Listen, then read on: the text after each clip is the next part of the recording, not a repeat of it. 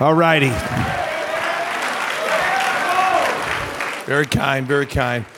I'm sorry, I thought there was something else going on between before me, so I wasn't quite ready to run up here. So, anyway, great to see everybody on this beautiful Friday. We got homecoming weekend, lots of sports. We got volleyball, soccer, we got lots hanging going on here at the university over the weekend. And uh, so, hopefully, take advantage of all of that. Get your Bibles ready. Let's go to Romans chapter 5. Romans chapter 5 this morning, and uh, we're going to turn our, our heart there. Um, I really, one thing I enjoy about chapels at this stage of my life, um, stage of my life, like it's a big stage of life. You can't categorize every stage of your life as it's going to automatically, you just kind of get a pattern or a genre as you look at other people's lives their leadership experiences and journeys. So, yeah, getting ready uh, uh, to turn 59 here in a few days, but also a year away from 60. 60. That's a big number, uh, 60. I was in a meeting yesterday, all of our university leaders in our president's council, and I'm the oldest guy in the room. And I go, that just, it's just remarkable how that flips uh, with life. But with that said, I think one of the things I can bring to your life in my role is to share with you, not, you know, blow the dust off some old thought, but to, to give away uh, the things that have mattered most uh, to my life in the scripture, uh, make them fresh, make them uh, prophetically for right this minute, but to be able to give away some of the uh, critical passages of scripture in my life that were either given to me or were discovered uh, in my life, and then some of the great stories of my life that have happened. Um, I'm not here to debate uh, personalities and controversial figures. Just know that anybody who's made a mark in this world is controversial.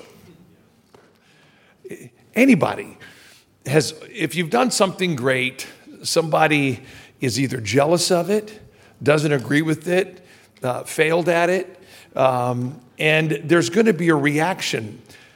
You'll never have a hundred percent of anything when it comes to if you're dealing with people. And so I'm not telling this story to endorse anything. I'm just telling you a little story in my life uh, of when I was 13 something that happened that was fascinating that had, you know, from 1975 to 2002, kind of had a 27 year storyline to it. So I moved to Redding, California when I, when I, in 1976. I was born in 62. So when I was 13, I moved to Redding, California. I was turning 13 in September of 1976. My parents, we moved constantly. You know, I have the number 27 is often in my social media. They go, What's the 27 all about? I say, Well, that's, that's how many times I moved by the time I was 16. So by the time I was 16, I lived in 27 different places houses, apartments, lived in a car for a little bit. My mom and dad worked hard, um, but we were always moving. My dad trying to find work. We lived in Colorado, Oregon, Washington. I've told you that story. And out of all that chaos, the Lord used it, He transacted it into my adult life that gave me skill sets to be in any setting and get past my nervousness to go and introduce myself to somebody. Because we're in a different playground every September, K through 8th. You either fight or you learn to make friends and walk up and strike up a conversation because I had no familiarity ever in my childhood. So, but it didn't produce anger. It actually produced uh, some skill sets um, in my life that are, that are very, very meaningful at this stage of my life um, that I've used my whole life. So, but part of those moves, you know, brought us uh, to Redding, California, up in the northern part of California in the summer of 76. The reason we moved there was my grandma and grandpa lived there. We were living in Bellevue, Washington, across the lake from Seattle. Um, and I, that's where I'd spent kind of Issaquah, Bellevue, Renton, living it all in the Northwest area up there, moving, moving, moving, apartment after apartment. So we moved to California. My aunt had died of cancer up in Redding, California, and my dad just said, I just need a new start, fresh start. I said, Yeah, because you haven't had one of those in nine months. Uh, so let's get another fresh start. Um, so we moved to Redding. uh, lived with my grandma and grandpa, Fred and Edith Ellers. And he was not my biological grandfather, he was my uh, step grandpa. Because my first grandpa, I told you the story, he, he cheated on my grandma. They found grandpa in the trunk of a car with a, with a woman. They were hiding from grandma. I've told that story, and people say, how little was he? Because you're like, you like, how little would you have to be to be in a trunk? Two people in the trunk of a car. What is this? I said, no. Back in the day, you could put six or seven dead bodies in the trunk of a car. That's what they, they were humongous. You could live back there. Half the car was the trunk. Am I telling the truth? It's where they put the dead people. Uh, um, so, Grandpa was in the trunk of a Buick with a lady. Grandma found him, and uh, that was, she probably closed the trunk back up again and threw away the key. And, uh, um, but that was the end of that marriage. And we joke about it, but it was, that's what happened. So grandma um, was single, raising five little kids, and then she remarried a man who was a drunk that had got crazy saved in an Oral Roberts meeting in Oklahoma, was crazy saved, delivered of alcoholism, and he was a surveyor, which is a fancy name for a draftsman, which is another nerd word for an architect, which is kind of a word for an engineer. But this is back in the day when they used pencils and paper to design everything. So he had his little business in his garage in Redding, California, radically changed his life. And I thought they were rich because they drove a $10,000 Cadillac. They lived in a $100,000 house. And when we went out, he could buy a $10 steak. That's how you knew people were rich in 1976. If they could afford a $10 steak, live in a $100,000 house, and drive a $10,000 car, they were loaded. So, grandpa, he was nice to me. He loved me. He wasn't my biological grandpa. He helped pay my way to Bible school. When I was in eighth grade, we had a banquet. I had no clothes. He went out and bought me my first blazer. Uh, uh we went to Sears, um, which was. Uh, a notch above uh, Sprouse Reitz, you know, w- w- to get your clothes. So um, Sears was pretty low ball when it came to fashion, but I got my blazer, this blue blazer with these humongous lapels that just were, they were huge. You could, you could make an entire another suit out of the lapel if you cut it down. They were way out here, big wide things. But I was styled. I had my black platform shoes, my Saturday Night Live shoes, and uh, my John Travolta pants, you know, my big angel flights and a silk shirt, little puka shells around the neck. Um, I tried to find a photo of this, but it would probably ruin our relationship. Um, so moved to Redding, and we started going to Grandma and Grandpa's church. It was called Bethel Church in Redding, California. It was pastored, pastored by two graduates of North Central University. Earl Johnson, he's from Willmar, came here, got saved, uh, he got saved in Willmar. He was saved in Willmar, came here, called the ministry, graduated, and became a music teacher here for a few years. There was a young woman, a girl named Darlene Morkin from Alexandria, Virginia, Virginia, Alexandria, Minnesota, over there, by the edge over there.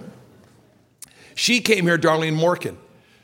Darlene and Earl met here, fell in love, got married. They weren't supposed to, it was against the rules uh, I guess, to get married as a student. I think it was against the rules. Of course, we wanted Christians to build great Christian families. We just didn't want you to get married, I guess. I don't know. I don't understand that philosophy, that path. I, don't, I got to go back and check the policy manual on that. Like, don't we want them to get married? So, anyway, they got married, taught here, then went to Downey, California, then to Sacramento, California. And what's crazy in Sacramento, California, they became great friends with my wife's parents back in the 1960s and we're in a trio together, the Earl Johnson trio.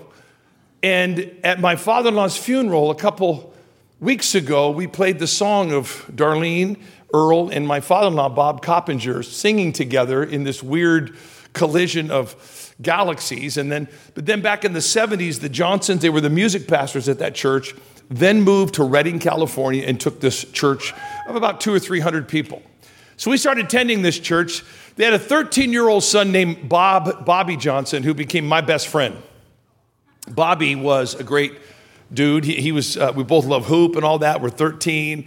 And all we did was watch Mork and Mindy and shoot hoops, man. That's just, that was life in the 70s. Um, he goes, What did he just say? So, so, um, so it was a TV show. So anyway, we're, I'm at this church. Bobby had an older brother named Bill that was that was 23.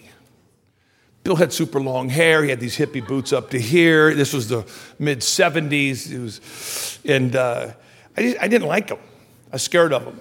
Because uh, um, when you're 13, you're scared of everybody that's older because they're going to catch you uh, uh doing what you shouldn't be doing.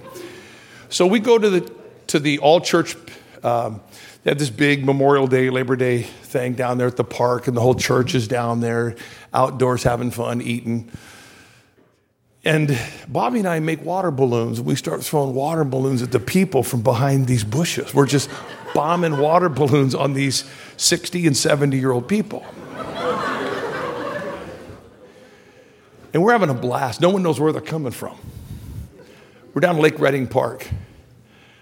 All of a sudden, I was getting more bold with my bombing technique. And I had this water balloon, and I kind of step out from behind this bush. And there's Bill Johnson, Bobby's older brother, 23. Now, my family, we lived in a single wide, not a double wide, a single wide mobile home at this point in time. We were single wide people, not double wide. But we lived in a mobile home. Dad didn't have a job. It was tough.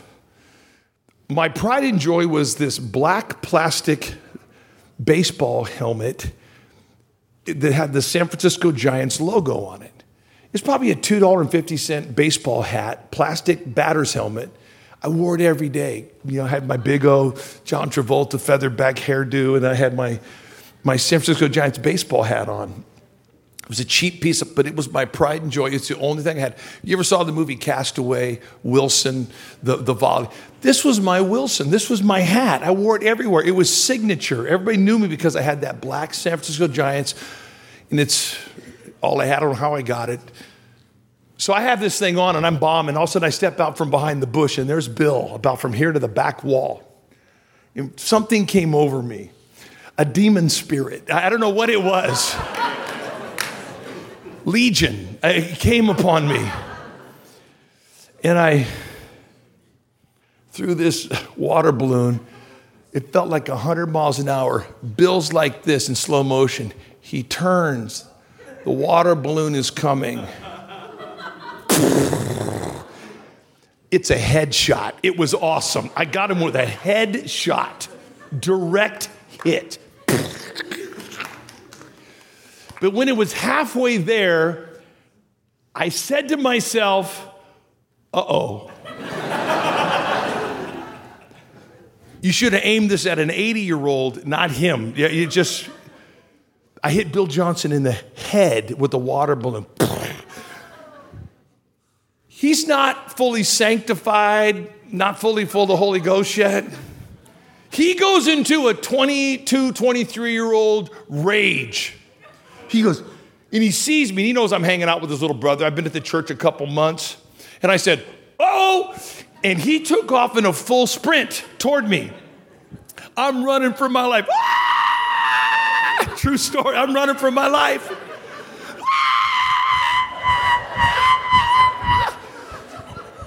My hat flies off my head. True story. I turned around. This is where they get the scene in Castaway. This was Wilson. This was Wilson.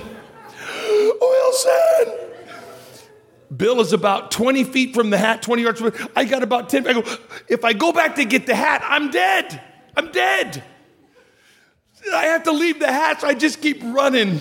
My big John Travolta hair in the wind. I look back, Bill gets to my hat. He's in a rage.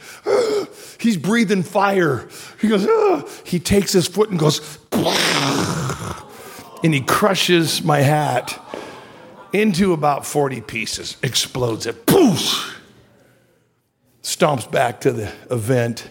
My hat. My hat.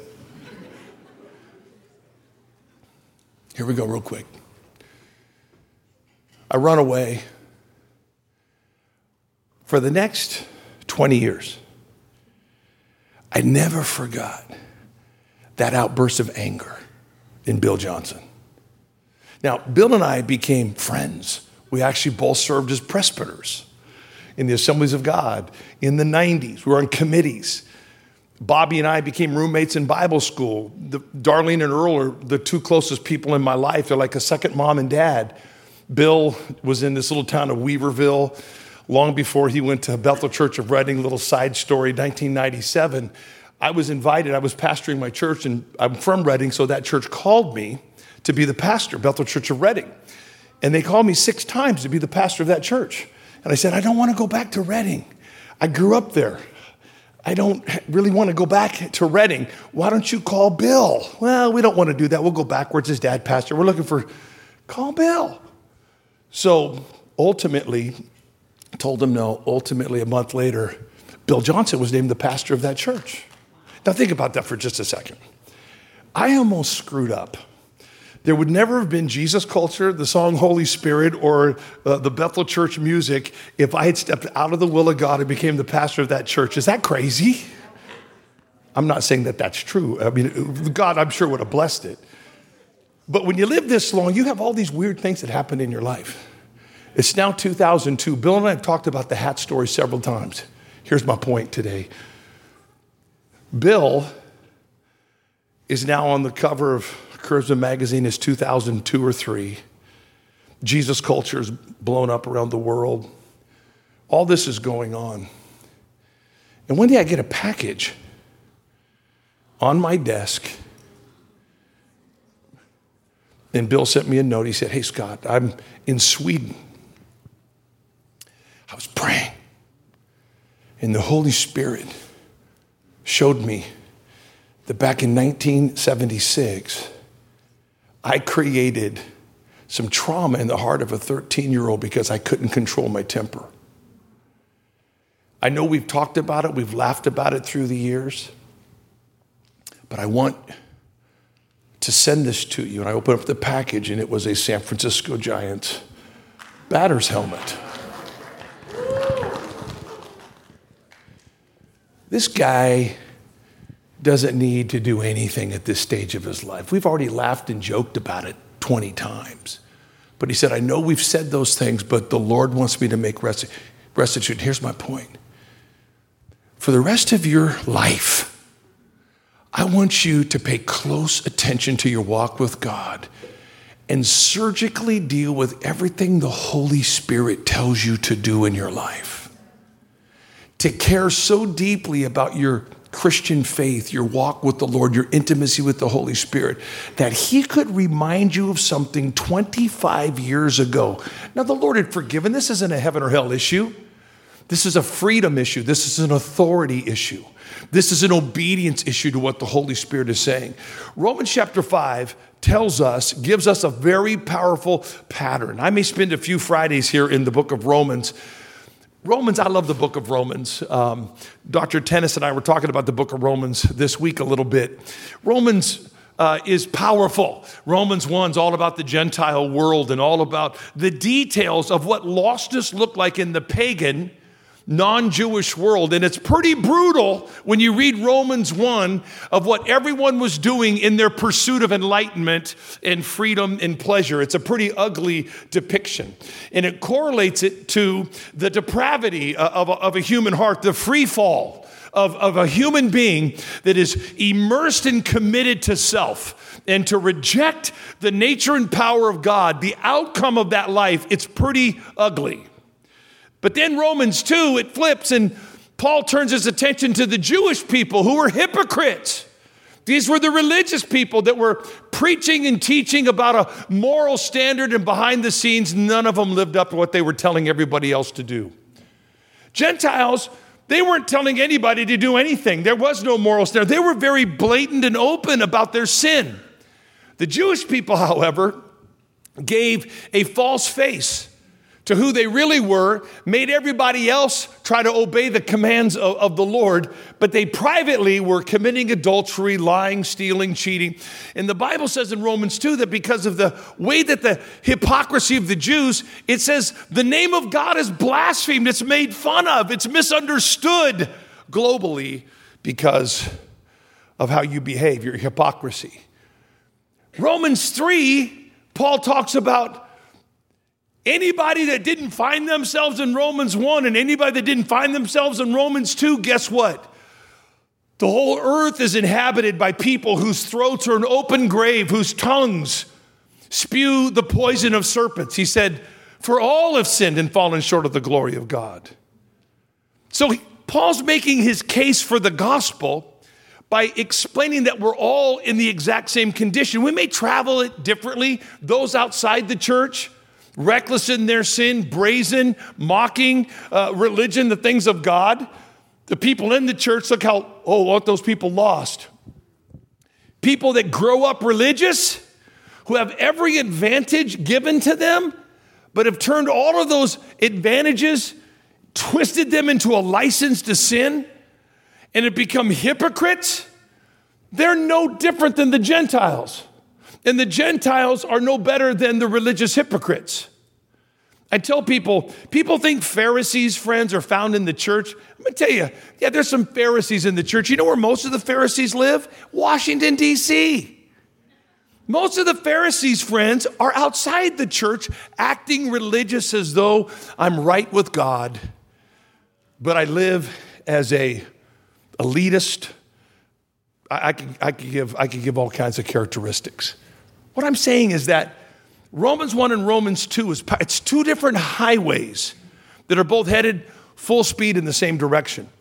You can drive across the United States of America from California to the East Coast.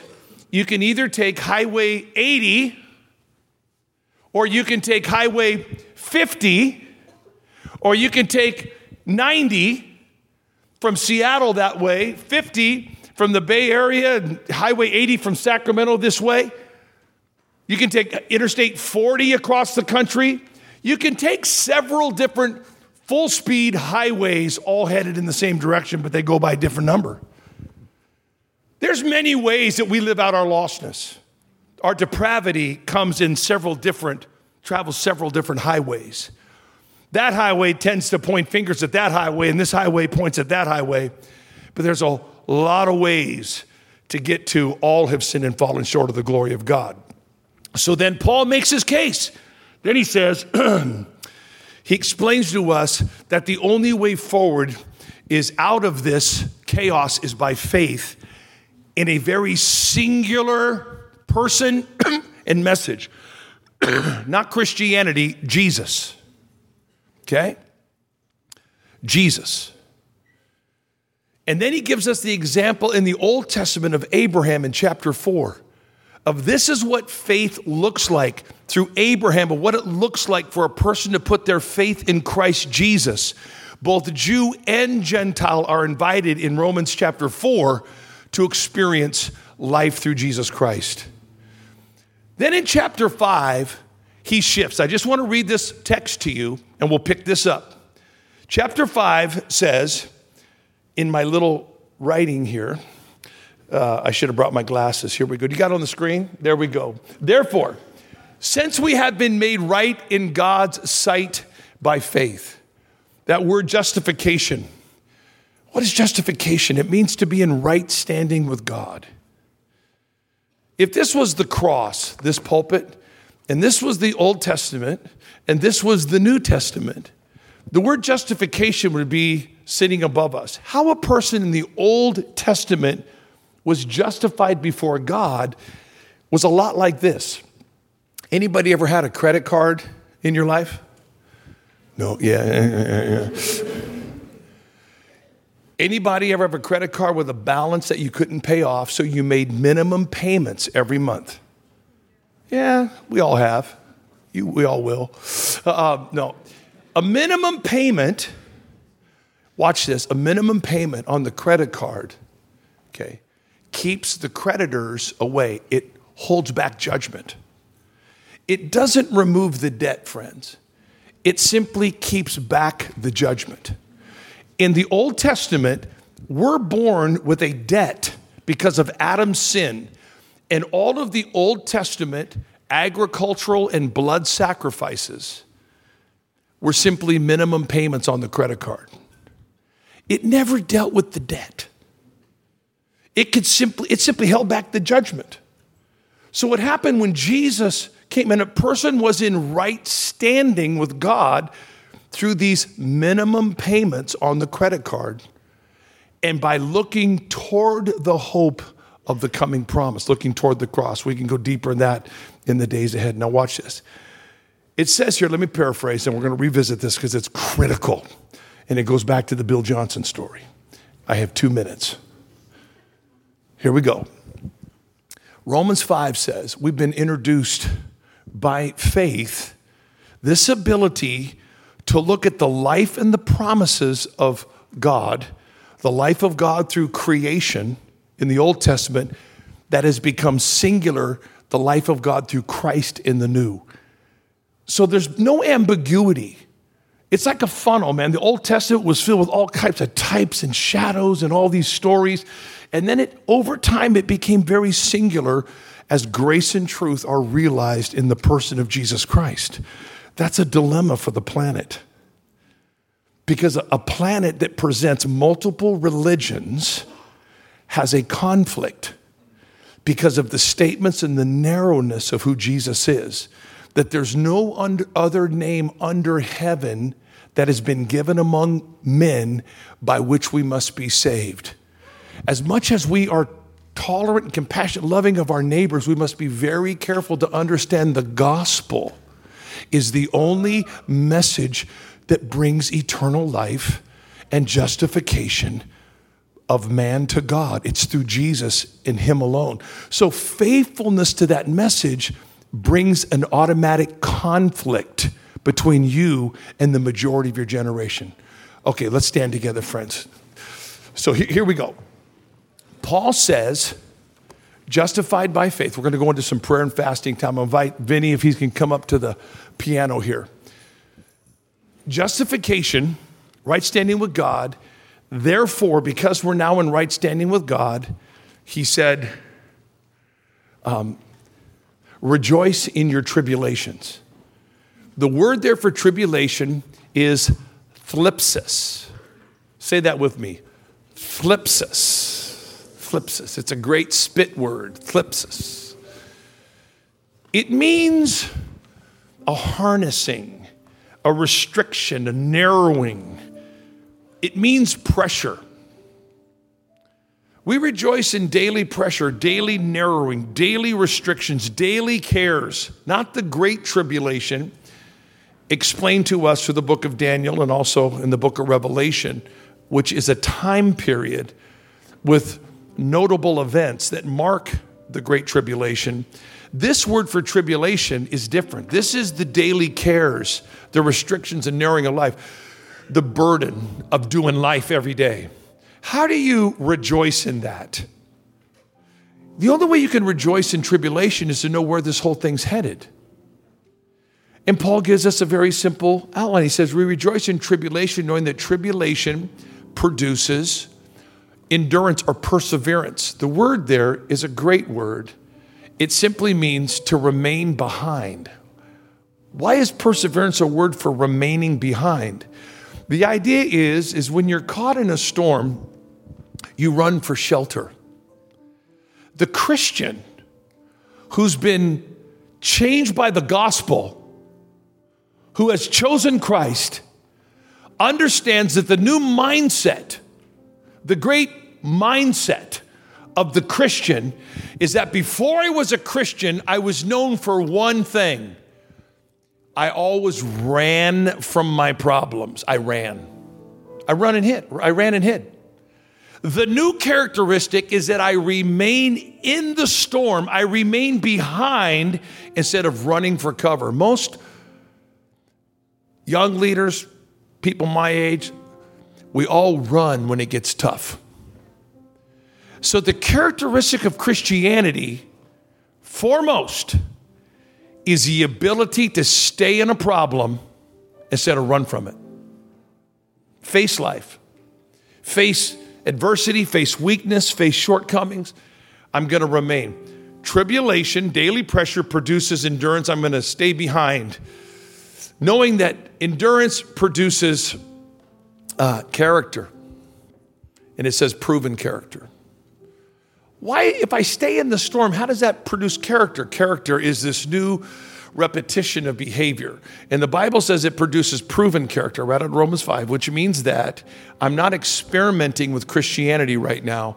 I'm staying in the storm long enough until my behavior actually transforms and changes so that when the storm passes, I won't revert back to my old way of living. So God leaves the problem on you long enough in order for you to discover your own transformation. You see, friends, it's not about us, our faith growing because the gospel has changed the world. Our faith grows when we see the gospel has changed me because I live with me on a daily basis. I look in the mirror every day. So I'm in the storm because I love the Lord. I'm beginning to see my voice is dropping. Uh, I'm not screaming and yelling. I'm not hiding. I'm collaborating. I'm staying in community rather than isolating. I'm confessing my fault instead of just keeping secrets. I'm starting to behave differently. My character's changing. And the Bible says here, and here's the wrap that Pressure produces perseverance, perseverance produces proven character, and proven character produces hope, a hope that doesn't disappoint. Do you know why most people uh, think Christianity is worthless? Most of them. There's no hope. It says it produces hope, the hope that doesn't disappoint. Why are so many people then disappointed in their Christian faith? Because they've jumped out of the process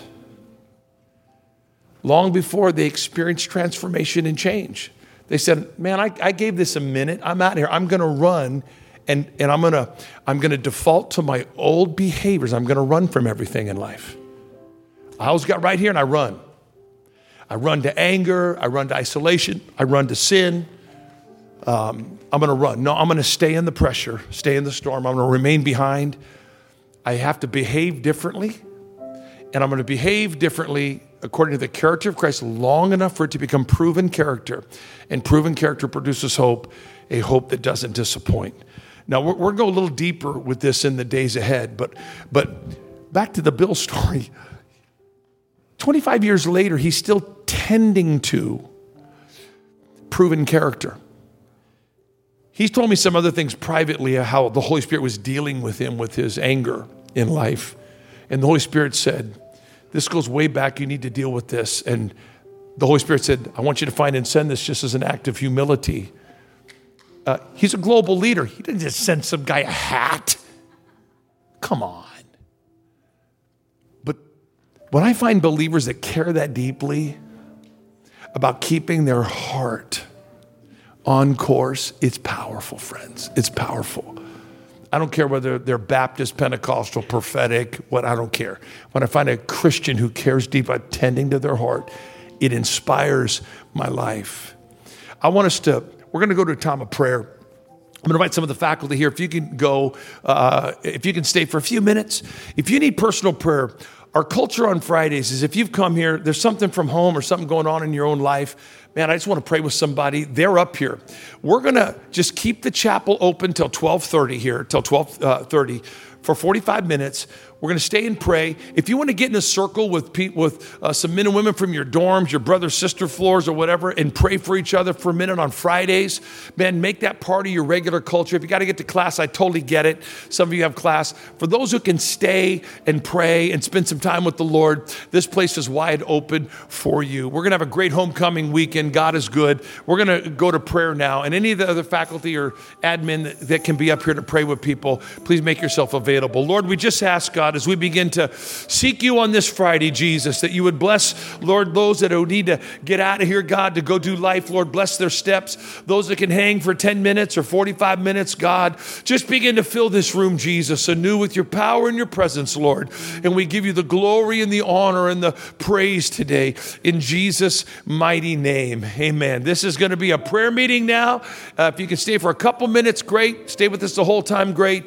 God's grace be on you guys. Have a phenomenal weekend. Thank you, Jesus. Thank